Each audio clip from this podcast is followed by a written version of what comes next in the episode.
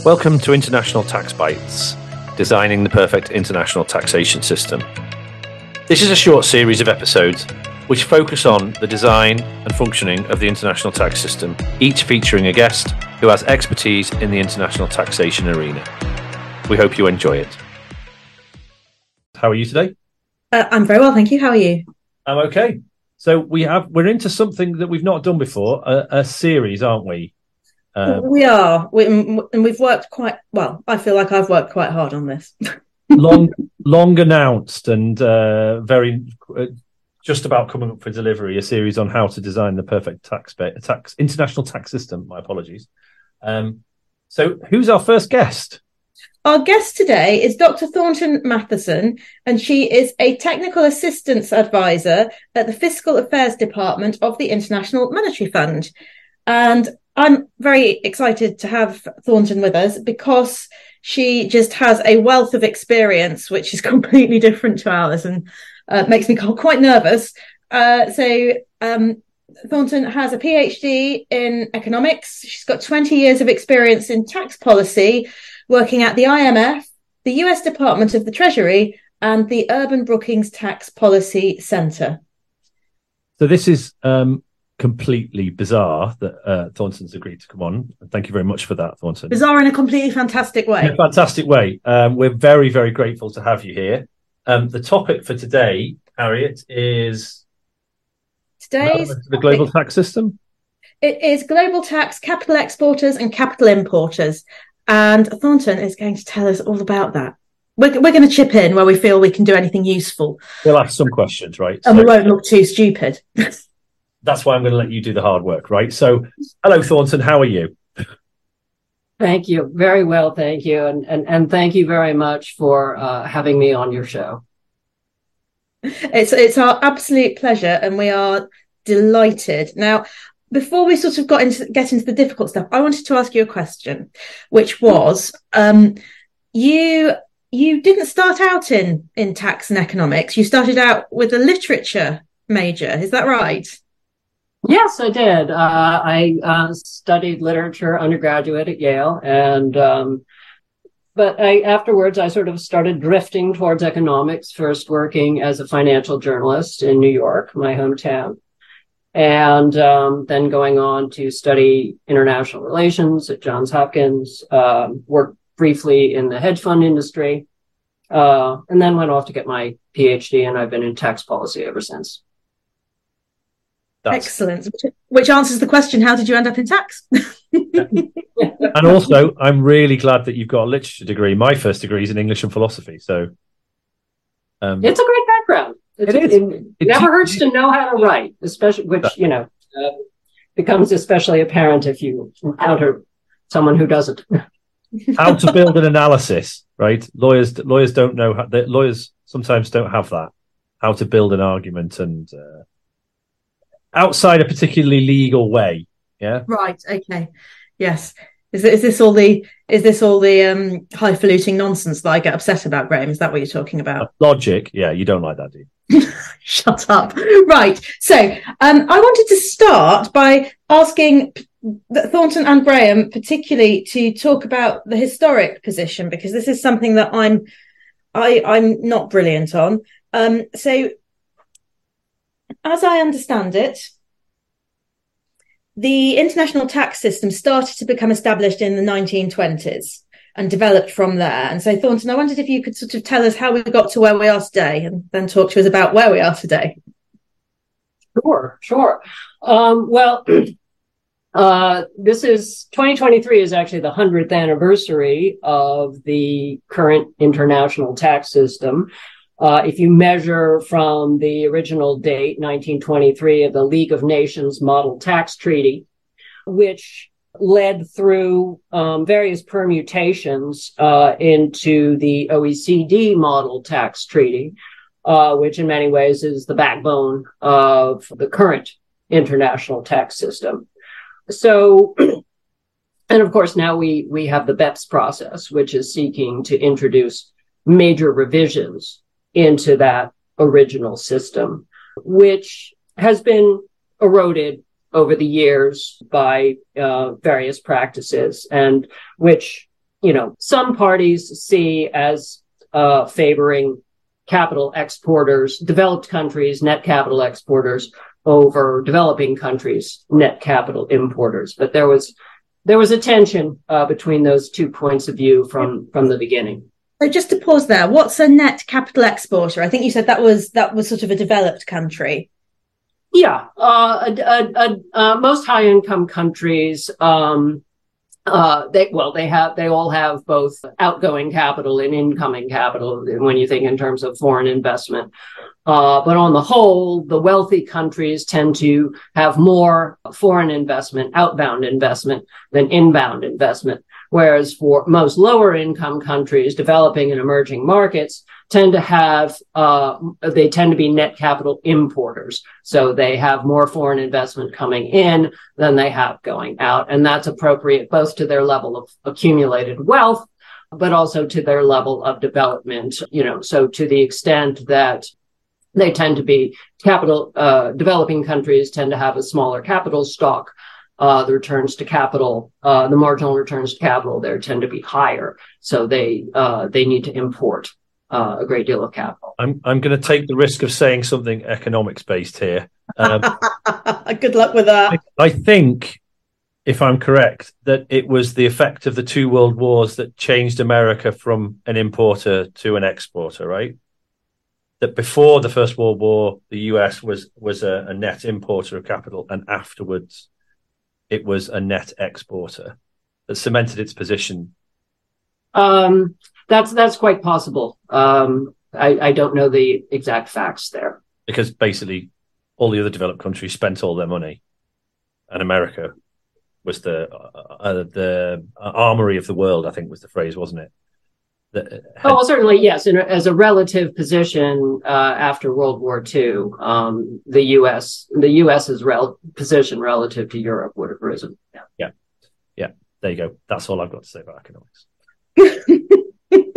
well, it's, it's a lot more than I've got to say. I'm just going to listen on that front. So, two two things. I think we had the OECD model. We've now also got the UN model.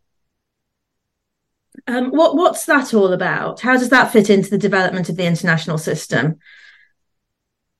Um, yes, well, as I was saying, um, you know, there's been tension from the beginning, uh, from the League of Nations treaty between developed and developing countries. There was actually at the time, you know, a lot of north-south or um, uh, developed to developing investment but much of the world in the 1920s, they, uh, the developing countries were largely still colonized. So the, the, the predominant model tax treaty was reflecting the views of those net capital exporters. And the predominant concern there was double taxation.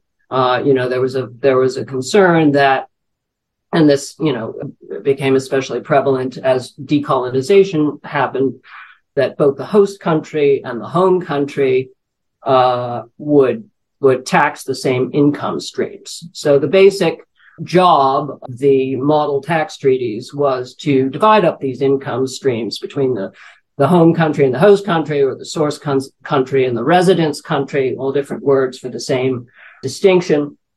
So, um, you know, what you what you get is um, the host country has the right to tax the active income. This is the active earnings, the return to equity of the um, the uh, foreign investment entity and it, within its territory.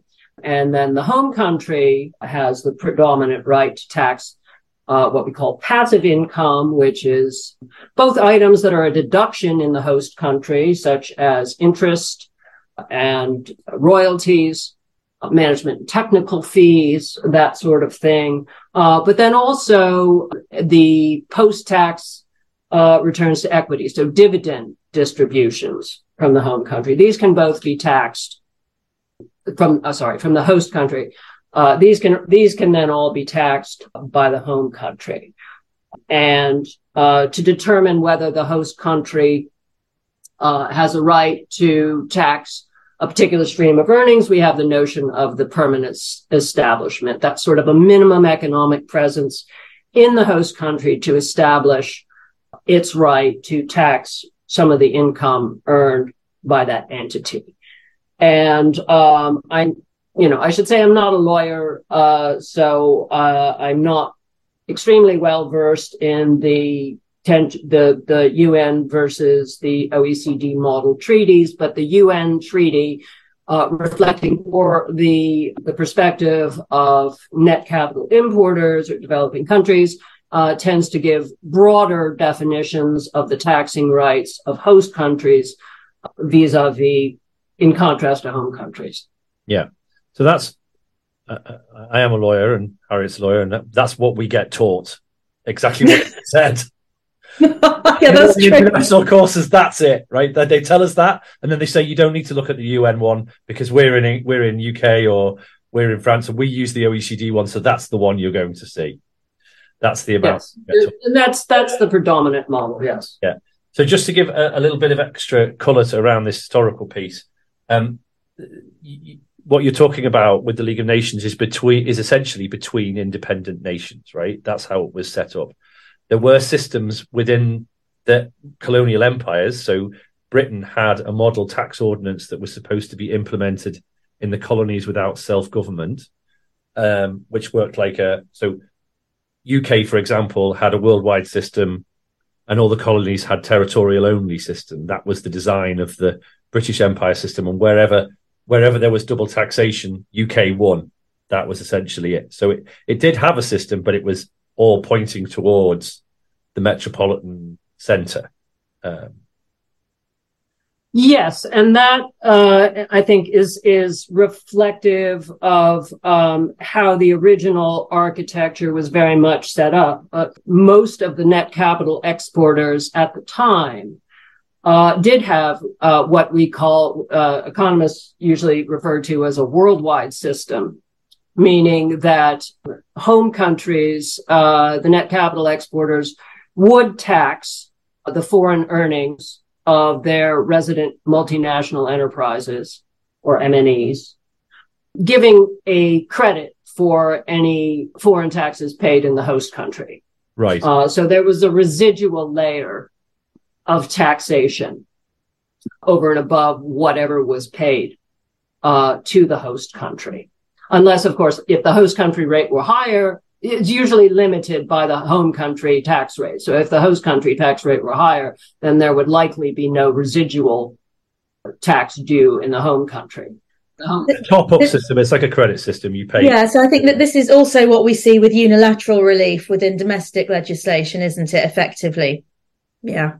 So um, when I was researching this, researching is probably a big word, but when I was when I was looking at this to before we before we met Thornton, I looked at your paper which you wrote with uh, with with some other people for the IMF, territorial versus wild worldwide corporate taxation, and in that you discuss that there's been a shift from this worldwide system towards a territorial system. I think for all of the G7 except the US. I think you said. Um, yeah. Now, Harriet and I are lawyers, and we talked about this just before before we started recording. Harriet and I are lawyers, and we still think of the UK as having a worldwide system um, because there's a legacy piece underneath. If you don't have all of the, if there's no treaty, if there's no um, unilateral relief, if there's no this, if there's no that, then you know you, you, you don't tick any of the boxes. You end up with worldwide. But you were saying that de jure and uh, de facto are often the same result, even though um, they may the form may differ. So, what has driven that change away from worldwide for countries like the UK, for France, for Germany, and why is that different from the US? Right. Well, yes. Well, thank you. Thank you for citing my paper with, with Vicky Perry and, and Chandara Veung. We actually wrote that right. Um, we started writing it right after in 2009, both the UK and Japan, which um, had, along with the US, been sort of the last worldwide system holdouts, converted their system. Now, as you point out, de jure, um, they may have maintained uh, worldwide systems. And in fact, many of the developed countries who uh, are viewed as having long established territorial systems, in other words, they do not tax the, the foreign earnings of their resident multinationals, the active earnings, they exempt them. Uh, de jure many of those countries actually still have worldwide systems, but either through treaty provisions or other types of agreements or practices, uh, they effectively do not tax the foreign earnings of their resident multinationals. So it was kind of a big deal in 2009 when both Japan and the UK, the last two remaining worldwide major uh, capital exporters with worldwide systems, uh, shifted their practice towards exemption of foreign earnings. And yes, that that just left the U.S., uh, my country, uh, as sort of the sole holdout with um, not only a uh, well uh, with a high rate worldwide system. Uh, all along, Ireland, uh, of course, has had a worldwide system, but if you have a very low tax rate, again, it doesn't really matter if you have a worldwide system because your foreign tax credits are likely to zero out any domestic liability. Uh, but the, the U.S. Uh, maintained its uh, worldwide system with a 35% tax rate, which wow, um, at that point was well above um, global average corporate income tax rates. And um, so, as to why we hung, hung on to that system, I give a variety of uh, reasons, but I think there's been a there's been a very strong uh, constituency here, really on on both sides of the aisle, whereby we consider it unfair to our domestic industry uh, to tax foreign earnings at a lower rate. You know, uh, as most industrialized countries, you know, the last several decades have seen quite a bit of deindustrialization, which has had some pretty serious social effects. And, um, you know, so a lot of jobs moving overseas or moving to developing countries. And I think for, for better, for worse, rightly or wrongly, uh, you know, there's been this, this strong commitment to taxing foreign earnings. And, and, and you saw this even after our 20, the 2017 Tax Cuts and Jobs Act, which made radical reforms to the U.S. corporate tax. You know, we brought the rate down from 35% to 21%, the federal rate. There are still uh, additional state level taxes. So many layers. Uh, yeah, yeah. Well, they, you know, when once you factor in the state level taxes, we're at about 26%. Wow. Uh, it was 40% aggregate before? Um, well, these state level taxes are deductible from federal taxes. So it was so so the higher the federal rate, sort of the bigger the dedu- deduction you get for state. So it was right around forty, um, I believe. There'd be people in the streets burning cars where I come from if the corporate tax rate was forty percent. Um, yeah. So, but is is is the so the the change to territorial across the the big economies is that driven by a desire to basically buy in? Is that a policy decision, a more entrepreneurial buy into the developing world? Let's maintain our position by owning bits of the developing world, or is it about globalization just simply increasing, making it easier for capital flows, or is it, or is the US just standing alone because it can, because it has such a dominant position within the world economy? Well, uh, let's talk first about everybody else. Um, so yes, um, uh, after you know, uh, after World War II, policy was kind of driven by uh, the rise of multinationals, and and and with that, you know, the increasing capital mobility uh, and and and the development of global uh, value chains, et cetera, et cetera. So so there's an increasing competition amongst both developed and developing countries, both for inward investment um, from MNEs, but th- then of course for the developed countries, they also have you know resident multinationals who are kind of their national champions who they want to help. Um, so you know I think the rationale, one rationale given by the Japan, by Japan and the UK was simplification. Uh, but it's not clear to me. I mean, that, that that's such a benefit to corporations. Corporations, um, and I'm sure you know this as lawyers, uh, they, they, they tend to ra- do rather well with complexity. Yeah. Um, uh, but, simplicity is not an issue for Vodafone to mention. That. Exactly.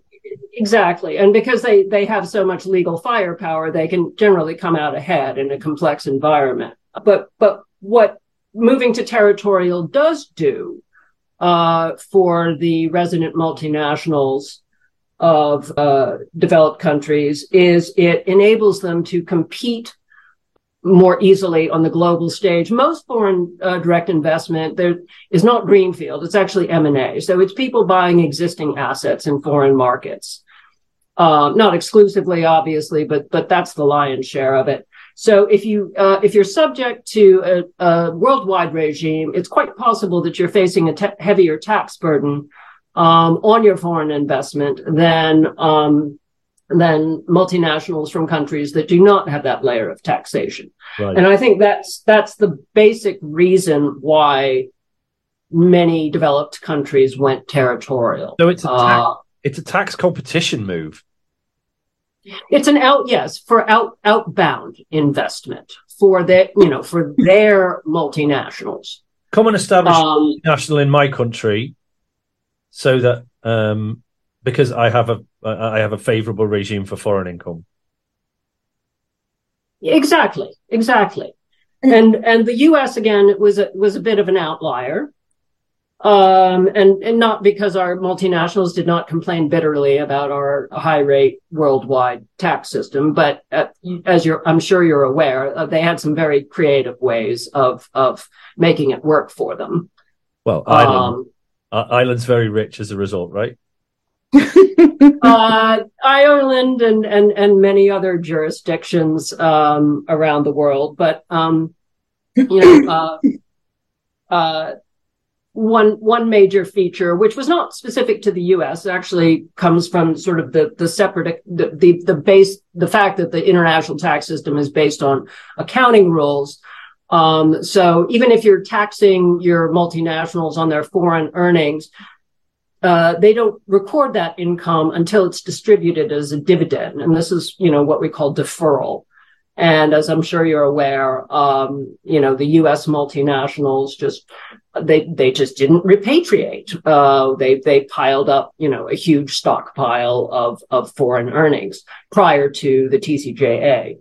Yes. Um, and so th- that was that was one feature of the international system that they were able to use. Another like, sorry, it just let me just. No, it's okay. It feels like almost like um, the US doesn't have a very well developed anti avoidance regime. I know it led the way in so many ways. It invented uh, con- control foreign companies uh, rules. It invented several of the anti avoidance rules that we have. But if um, US multinationals can achieve these results, um, yeah, I think it might be difficult for a UK based multinational to achieve the same result. And it, it is that maybe a function of the fact that they've moved to territoriality so that they're, so, so their anti-avoidance is more aggressive, almost like you can you can have this. Here's my tax competition, but I must guard what's left mm. in a much stronger way. So maybe the US has actually really got a territorial base because there's so many ways to work within the worldwide system to neutralize it. Would that be fair? Well, of course, we no longer have that system. All right. Uh, since since TCJA, but yes, um, you know, many scholars compared what we had prior to TCJA uh, to a to a de facto territorial system, but um, uh, it uh, it was a, it was a, it was de, if de facto territorial system with with some pretty serious distortions. Um, one of them being, you know, this this huge stockpile of foreign earnings. Yeah. Um, so j- just to jump back to um, tax competition and to introduce a different form of tax competition, and this is uh, corporate tax rates, which we have touched upon, and obviously which is sort of one of the massive developments since the 1920s that overlines overlines underlines the BEPS project. So, and what we have there, I think, isn't it, is that corporate income tax rates have dropped over, say, the last 40 or 50 years. They've just gone down pretty much globally. Yes, absolutely. And, and that, um, that so-called race to the bottom, as it's often called, um, uh, is sort of one of the most salient features of the international tax competition uh, that we've seen with the increase, you know, the rise of the multinational and the the increasing uh, mobility of of capital investment, and it it's happened. Uh, well, really, both developed and developing countries um, try to do the same thing in response to global tax competition. They just kind of had different methods. The developed countries um, did uh, they would cut their rates, and then they would often broaden their bases. For example, by reducing uh, depreciation allowances. Um, and this actually protected their corporate tax income quite well. Whereas uh, developing countries, they often maintained higher rates particularly in Latin America and, and Africa. Uh, but they would offer very generous, often very generous tax incentives to foreign multinationals inve- investing in their countries. So often complete tax holidays with regard to the corporate income tax. And then there might be, you know, various tax incentives with regard to indirect taxes as, as well.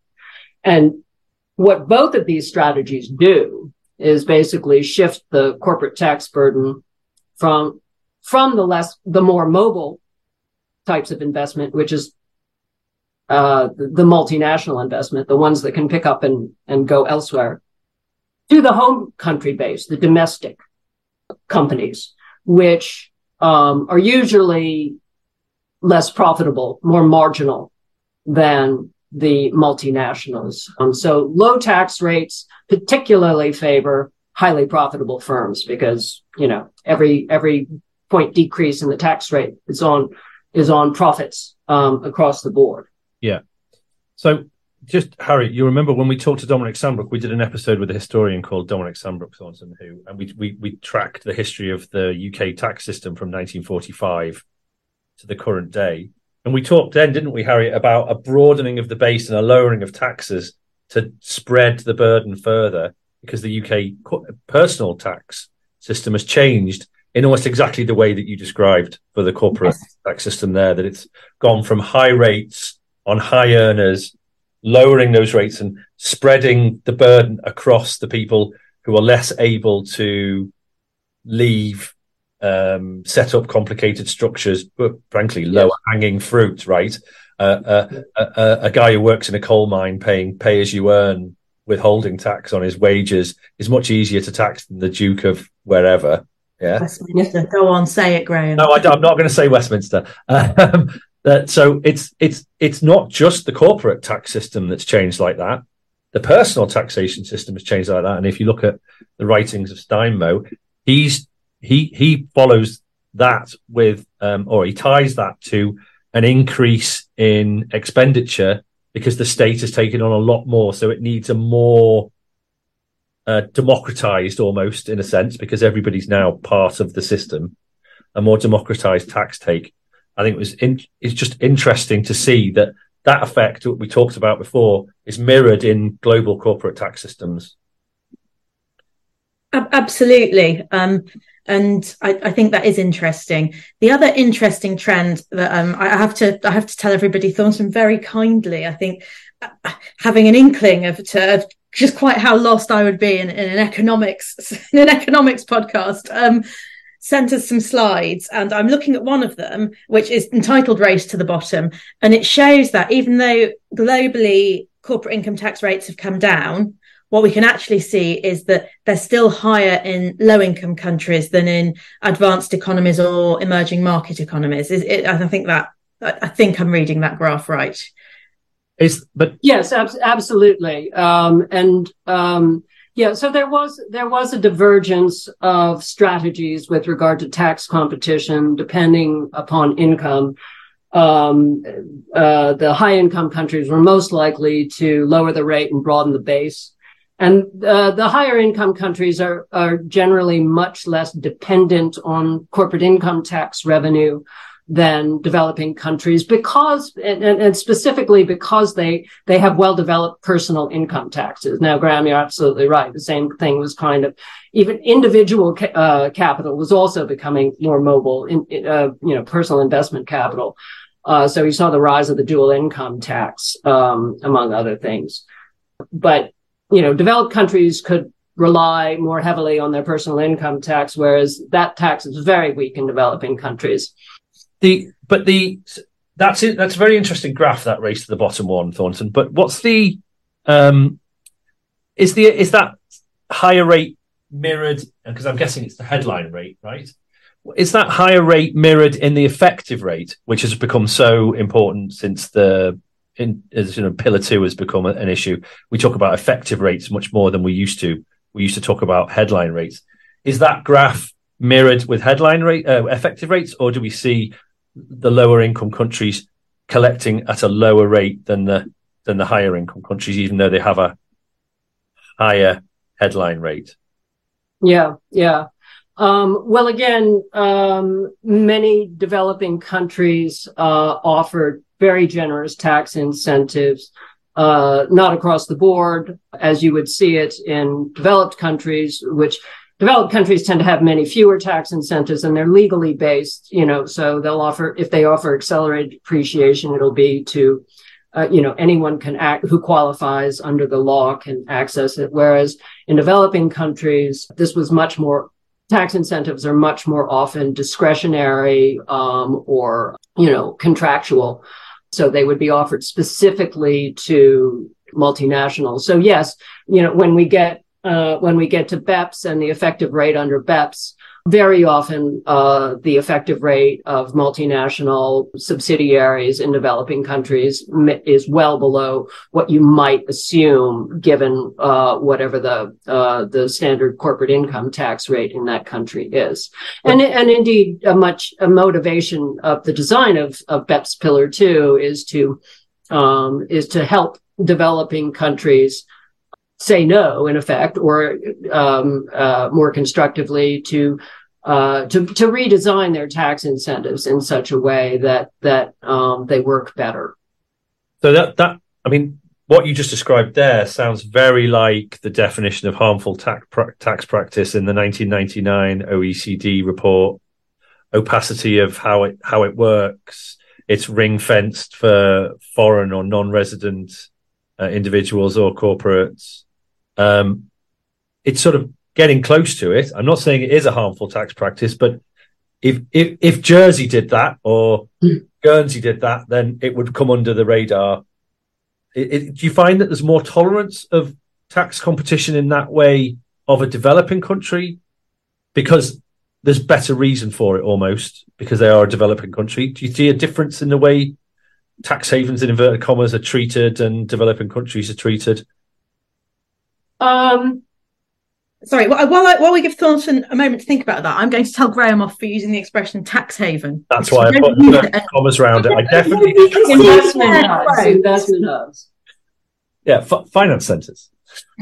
I'm not sure that's much better. well, my, my understanding of the term harmful tax practices is that it tends to be applied. I mean, yes, it's it, it's definitely a form of base erosion. You know, all the the the, the gen- various generous tax incentives um, that are offered by developing countries, but um, I think you know they, they, they don't they don't get a lot of heat for it uh, in the way that developed countries and or um, investment hubs may with some of their tax regimes that are specifically designed to lure investment or their income because precisely because you know developing countries are developing countries. Yeah. Uh, they do want to grow. They do want to raise their in their income.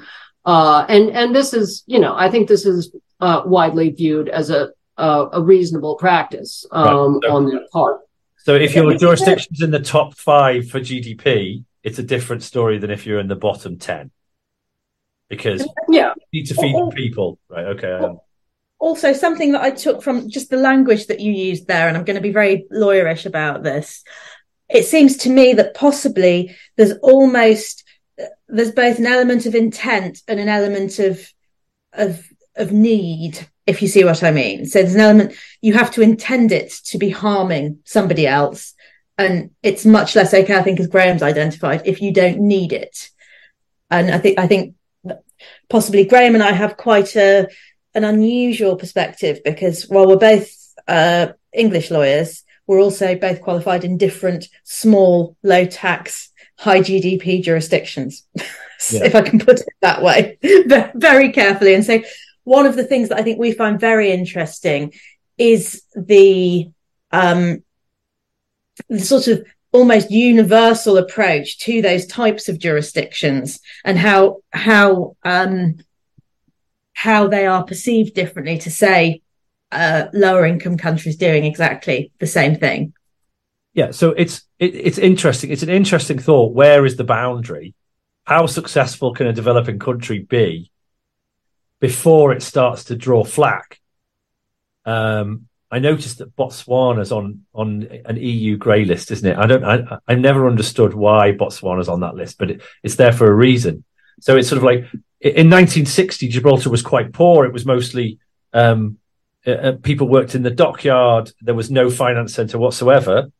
Um, then it changed. But it, it, didn't actually need to change. Its base law was fine, but it brought into in, in, into into play a law which could be recognised as what's what lawyers know as an IBC, an international business company, and then it you know that sort of took, the economy took off, and then you get to the point. Well, hold on where is it that it starts to become too rich to be a developing country anymore and, and have a need rather than a, um, a, a, a, if you see what I mean, not to be forgiven for the base erosion that you identified?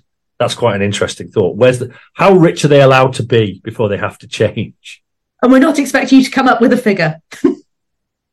well, no, but I mean, um, this is it's an interesting question that you raised, uh, uh, and I haven't really thought about it very much before. But I mean, developing countries offering tax incentives to get real investment, I think, is qualitatively different than, um, say, financial hub offering, um, you know, saying have an offshore investment, an offshore companies regime insofar as there they're not so much looking for real investment. There may be positive side effects in terms of you know uh, employment et cetera as you noted but basically what they're trying to do is lure tax base away from other countries and and and to facilitate profit shifting. So uh, i do i do think that there's a qualitative difference uh, and you could say this about, you know, say the patent box regimes offered by many European countries as well. And, uh, you know, certainly the US checked the box, um, although um, I think it was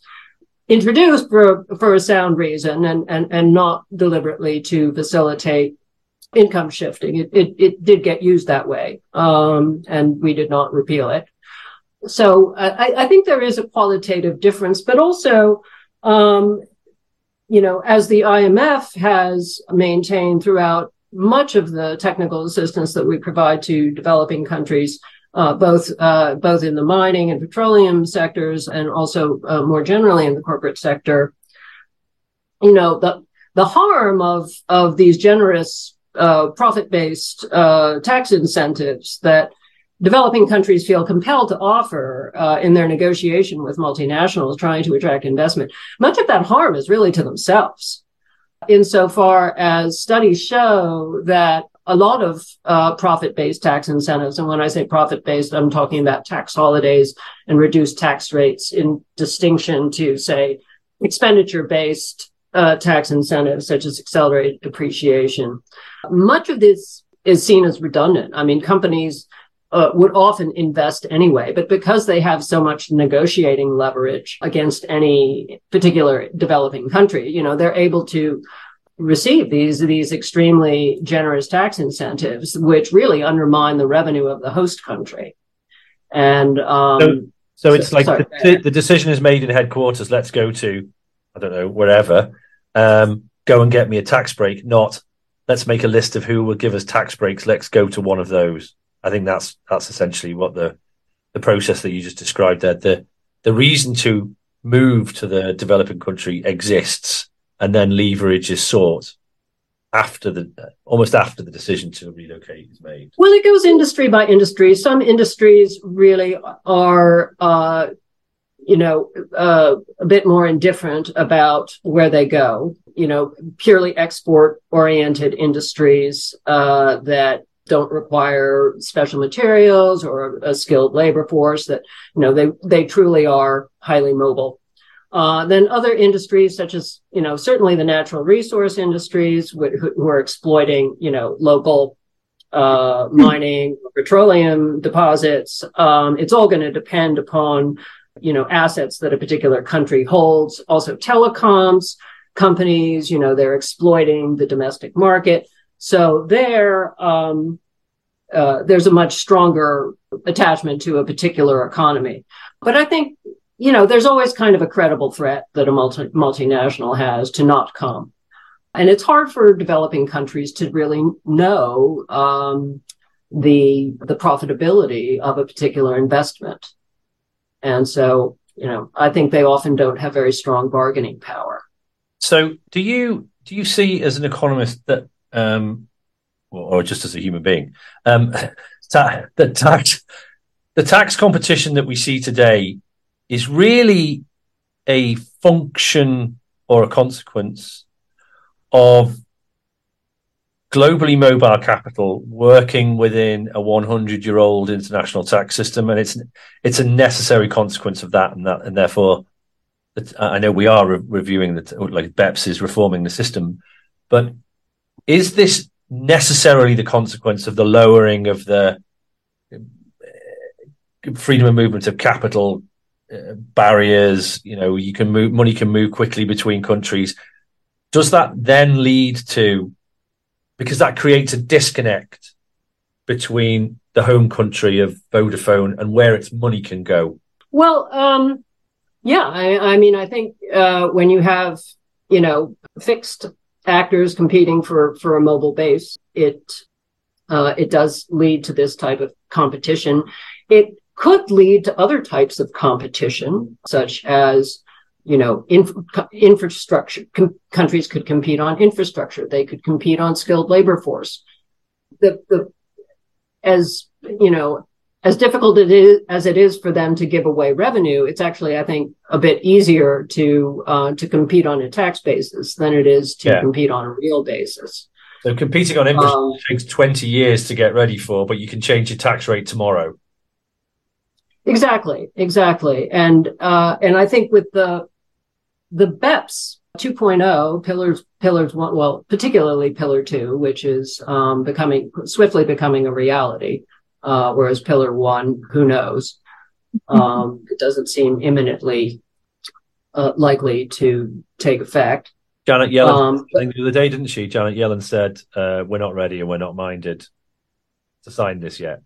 Multilateral yes. it was like two yeah. days wasn't it?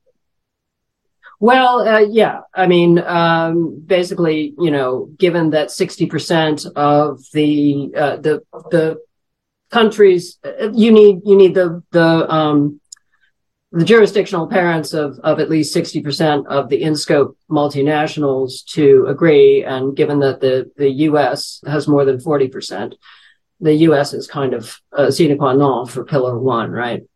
And um, uh, given, given, just, well, I'm sure you're aware of the political situation here yeah. now, but yeah, yeah.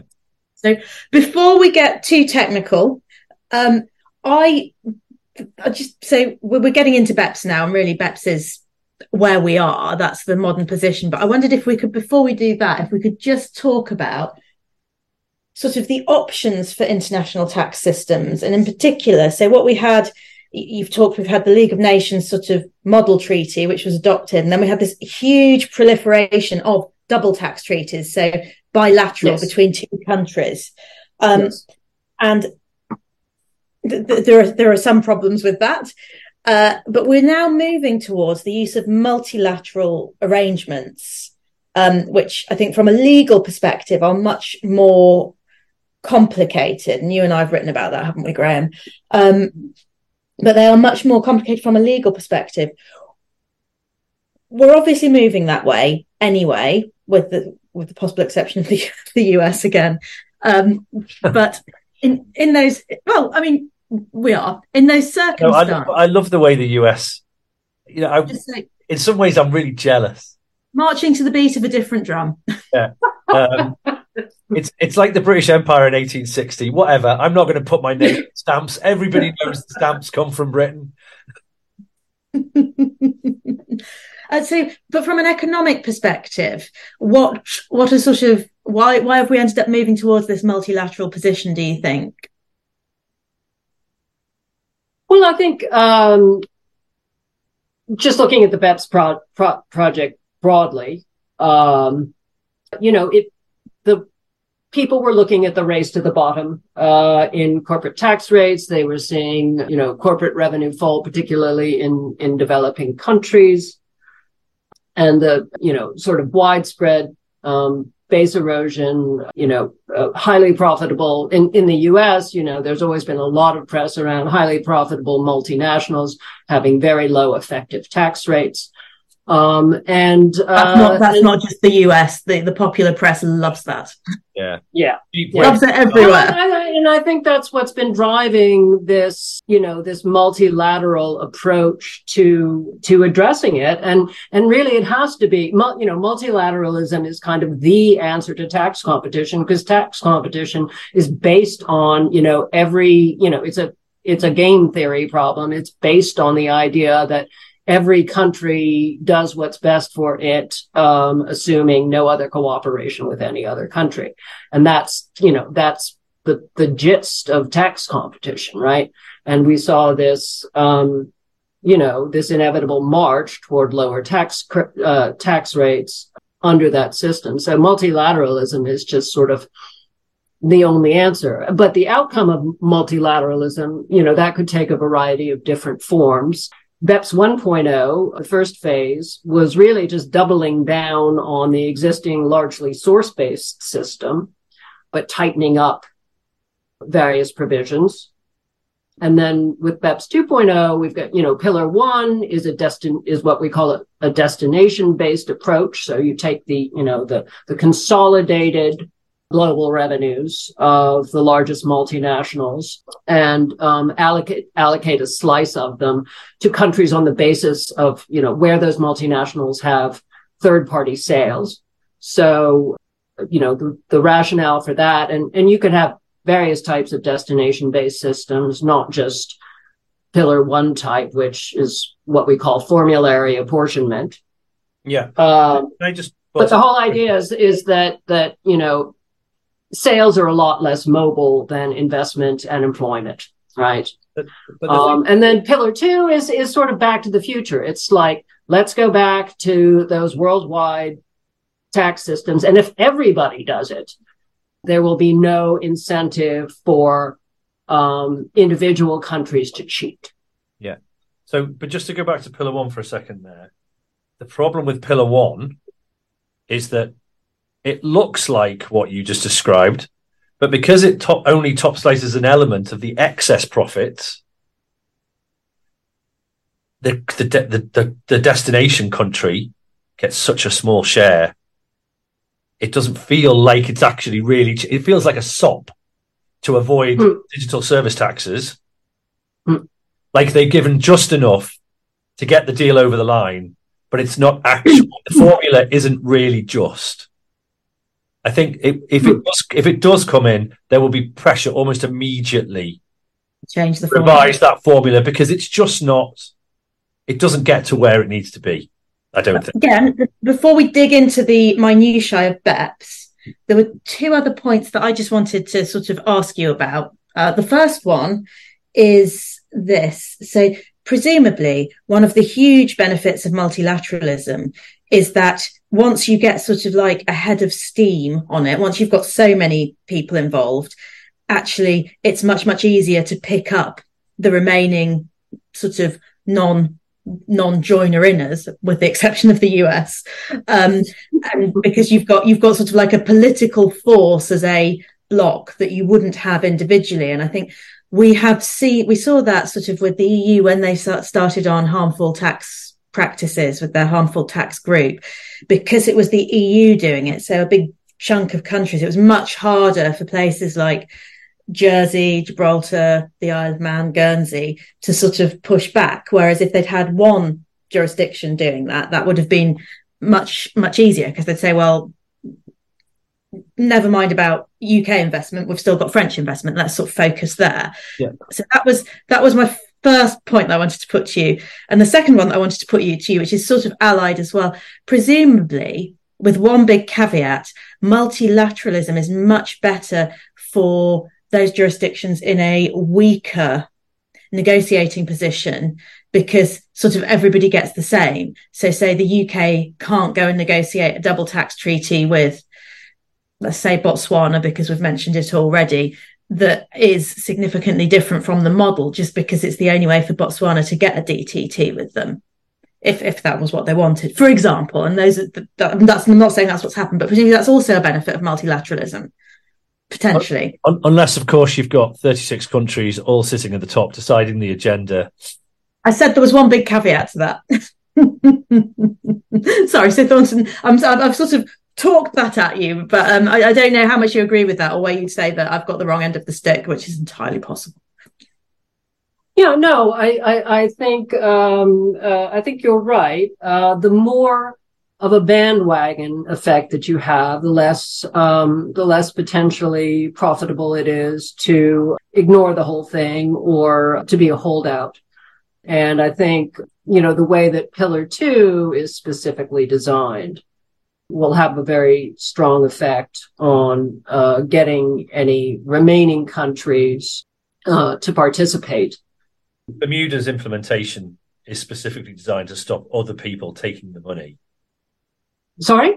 Bermuda's implementation is exactly a response to that effect. Their their corporation tax that they've just about to introduce is basically this is triggered if anybody else taxes you and you owe me fifteen percent. So it's yes. designed specifically to stop, to take the money somebody else would take. Right. which is the design element that you're talking about, right? Right. The QD, yes, the, the QDMTT, the qualified domestic minimum top up tax, uh, quite a mouthful. Um, uh, there's very little incentive for a country not to introduce it uh, because if they do, um, uh, likely it will simply be imposed by either the home country would impose an IIR, an income inclusion rule, or if if that doesn't happen, then um, there's also the the UTPR, the under tax profits rule, uh, which can be imposed anywhere that you know said multinational that's getting a free ride in some non-participating jurisdiction, um, any any other country can effectively tax that income by by imposing a UTPR on the affiliated entity in its own jurisdiction. So there are very strong uh, incentives based on the design of Pillar Two uh, for for everybody to be on board and to implement at least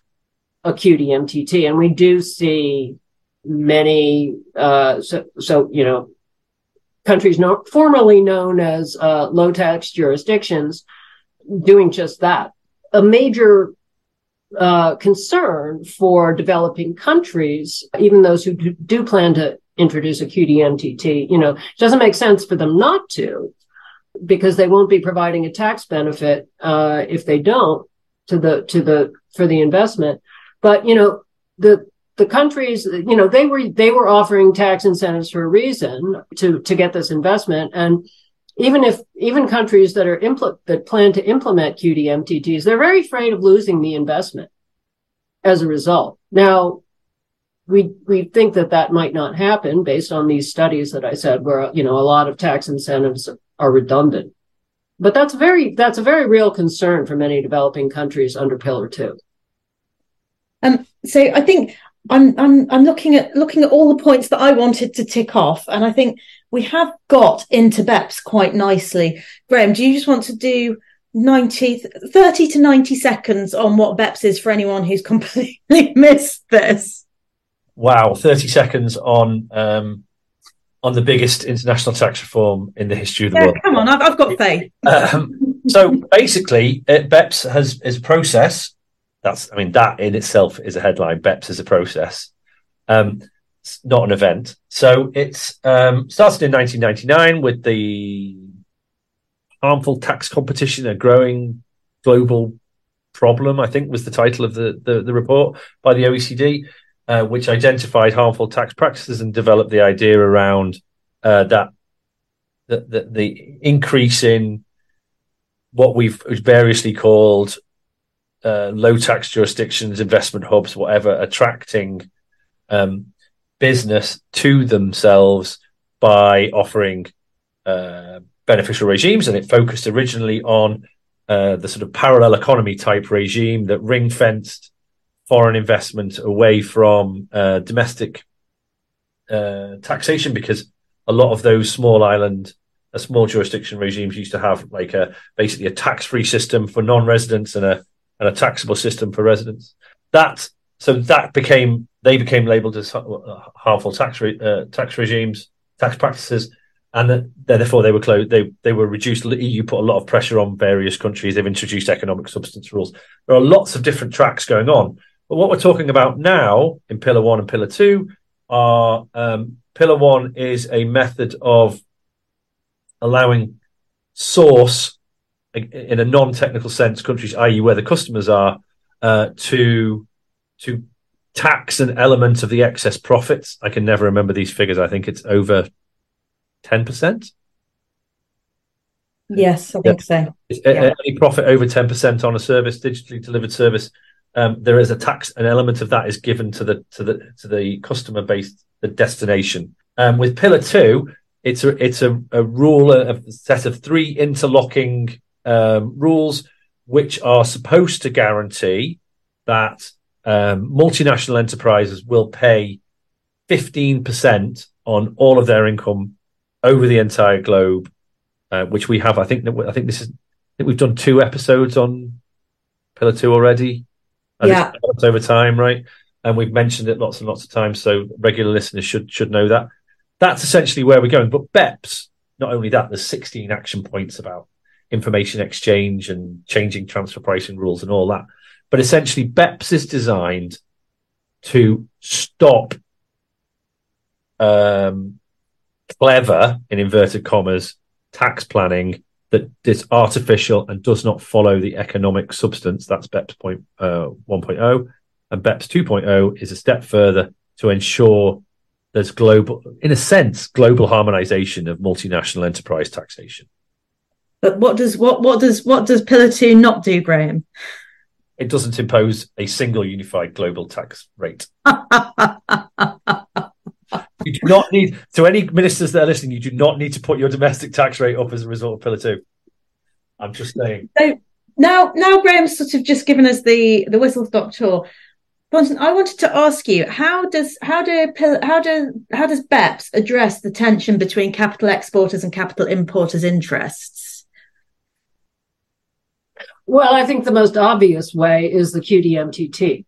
Um, I mean, if you look at earlier drafts of Pillar Two, uh, the uh, I believe the the IIR, the the tax imposed by the home country, uh, so the worldwide tax uh, was at the top of the pecking order. And this was um, this was opposed by developing country members of the inclusive framework. And the upshot was that the top of the pecking order now, in terms of who gets to tax activity first, is occupied by the QDMTT. And the QDMTT is uh, imposed by the, ho- the host jurisdiction. So the jurisdiction where a particular uh, activity uh, is taking place.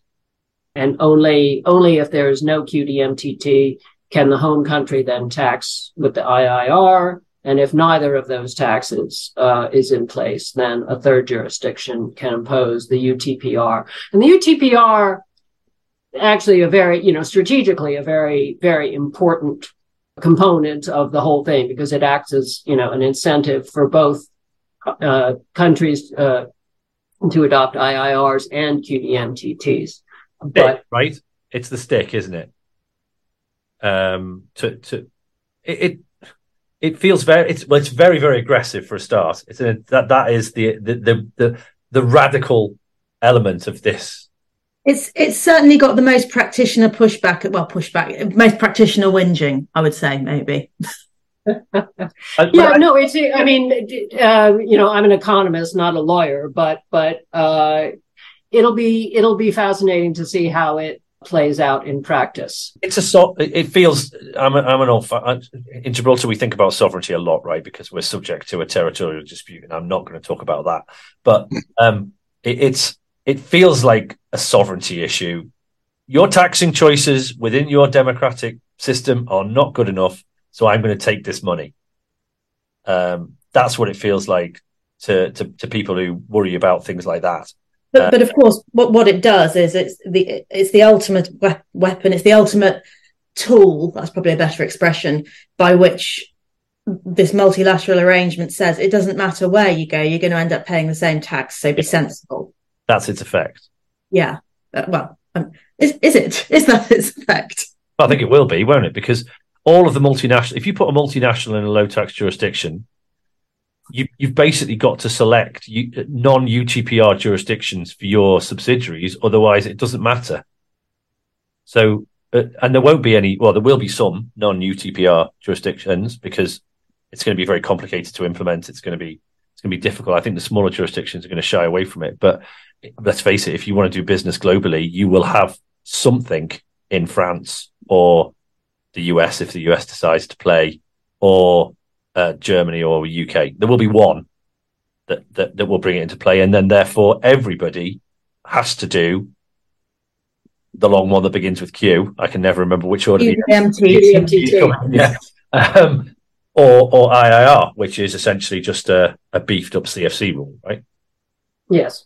no, and I think I, I think you know enforcing a UTPR is a bit dicey as well because effectively what a country would be doing, uh, they would be they would be taxing the multinational, uh, but they would be taxing the multinational by imposing the li- the tax liability on their local subsidiary.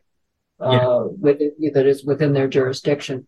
I've never um, there's, there's, the, there's risk involved with that. Yeah, I've never understood why the MNE just doesn't let it go bust. Enforce it against my subsidiary. I don't care. It only employs two people, and and then just walk away it's not going to be effective if they can do that. But that's about the economic realities of their structure, right? What what both the UTPR and and Pillar One um, are driving at is um, again, you know, this this notion, uh, this sort of accounting notion of of a multinational as a series of distinctive companies as opposed to a consolidated entity, and and um, you know, allowing for deferral, allowing for the tr- the the the separate taxation of entities, even if they're 100% owned. Uh, that's you know that's a that's a critical component to tax competition, and um, so both the the formulary apportionment approach and the Pillar Two approach um, are sort of driving, you know, sort of poking at that myth that that we're not dealing with one company, we're dealing with a bunch of, you know, separate, uh, though somehow affiliated entities. That's a really interesting thought. That's not crossed my mind, to be honest. That it that it breaks that concept of a consolidated group into bits. Um, I'm going to go think about that. um, okay, so. I, I, I have two. I have two more questions, Grahame. I'm sorry. I'm sorry. Go ahead. I was just going to ask you what you wanted to ask next. so, in terms of what we have with BEPS at the moment, and particularly with, with Pillar 2, do you think there are outstanding concerns for the capital exporters and the capital importers, or do you think they're pretty much addressed by this approach? Have we, have we, by we, I mean the OECD, um, fixed this at the first, well, not the first, but fixed it now? um, no, I don't, I don't think things are fixed. I think BEPS 2.0 is really interesting. I mean, the way I think about both BEPS 1.0 and 2.0 is that they've kind of taken the smorgasbord approach to international tax reform. I mean, we're part source based, part de- uh, destination based, and part residence based. You know, something we couldn't make up our minds, so we decided to do all three. Do you know what? As a um, lawyer, I have to say that sounds like an excellent approach from the perspective of lawyers. So, uh, and and it may it, it may create a, an equilibrium, um, or you know, parts of it may survive, others not so much, and um, uh, in another few decades we have another deeper round of reforms.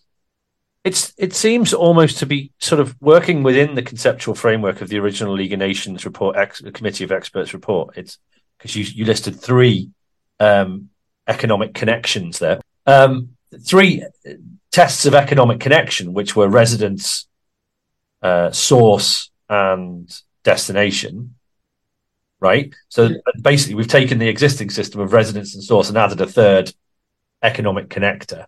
Um, so it's not it's not actually a root and branch. It's an, it's like an addition to uh, and a modification rather than a whole new system. When Harry asked us asked you before, what would you know? How would you how would you deal with this if um, if you had a blank piece of paper? Um, I didn't get a chance to say, but as as I've said repeatedly, if we just taxed at the place where the economic activity occurs and took residents out of the equation, a lot of the planning a, lot of the problem of you know put your directors in a in, in, a in a in a hot island somewhere and say that that's where the where the residence is that all drops away it's not necessarily easy to administer it would be very difficult to administer but it's it seems to be that there's all there's there's an inbuilt problem in the original system in the so, use concept of residence. My aim over these um, over this series of of podcasts is to get people like Thornton who are far more intelligent than me to explain to you and change your not to explain to you to change your mind as on on on what you think is the perfect international tax system. I'm I'm, I'm, I'm sure I'll I'll say that sentence again. Uh, really, I've, because I've never heard it before. Yeah. neither, neither of the people listening. so, so Thornton, what I think what I want the question that I want to ask you to end on, unless you've got anything else that you want to talk about before I do, is this, uh, which is if there was if if there was one thing that above all other important factors would would be within a perfect international tax system, what would it be, particularly to sort of balance the needs of those competing groups, in your view? Wow. Um, it's hard to think about a perfect international tax system. Um, I, I must disagree with with Grahame though that I know, disagree uh, with him as well. So you're in you're, a source based, a purely source based system, which is largely what we have, with a few exceptions like like the U.S. I think you know an atomistic, you know, where where countries um, are you know basically isolated, setting their tax policy in in in um, separation from all other countries. I think I think that's brought us where we are, and that that's what specifically what was behind the race to the bottom. So I do think that some some sort of international coordination is important to stem that that pressure. I think you know with the the return to residence based I think most um, developed countries are fine with it, uh, even though if everybody implements a QDMTT, they won't really collect much revenue. But I think as long as as long as um, you know everybody else is doing it and their multinationals are therefore not disadvantaged, they seem to uh, to be fine with going that route. But the destination based, the new bit, uh, because the source based and the residence based are, as you say, uh, you know, they were there from the beginning. Uh, and that was the basic tension. You know, that's specifically sort of about the rise of technology, which we haven't much t- talked much about. But, um, you know, the rise of the digital economy makes it very difficult to tell, you know, where the activity is actually going on. Uh, it's not, you know, where you have a factory and where you have workers. I mean, it all just kind of takes place in the stratosphere. Uh, and that's really what the destination based principle helps you address. So maybe for, you know, maybe for right now, a smorgasbord approach is the right way because um, we don't quite know.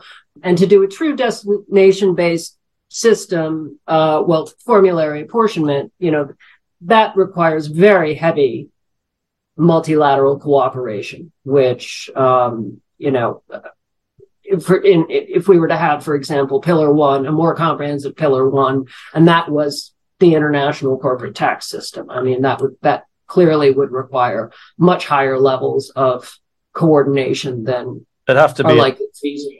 There'd have to be a single unified authority, right? Yeah, or, or yeah, or some sort of uh, you know consortium. Yeah. Very very hard to do. Yeah. Very hard to do. And the US wouldn't join in. no, we'd we'd design it and then back away. Exactly.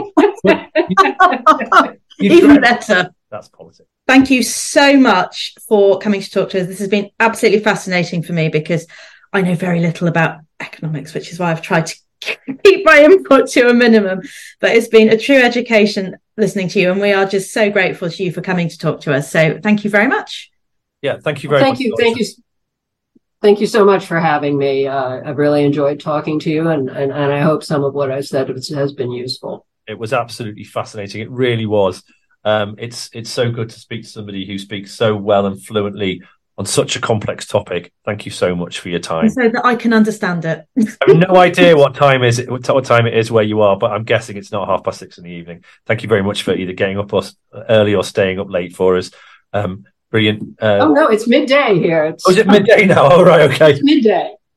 Right. Well, go and have some lunch, and I will. Um, thank you very much for your time, Harriet. This was this was excellent these will all be as good as this at least. Um, and so we'll do the, the, the quick health warning that we always do. Uh, this is not advice, and uh, you should not take it as advice. If you if you could get some advice out of what we've said today, um, but this is the conversation between three people talking about tax. Thank you very much. Oh, for- I, and if I may interject, uh, my views are my own. Uh, they are not that of the IMF or its board. Thank you very much, Thornton. It was lovely to speak to you, and I hope that we bump into you again at a conference. Or if you have anything that you actually want to talk about on a podcast rather than us asking you, feel free to reach out to us. We will find time for you. Come back again. yeah. Thank you so much. so much.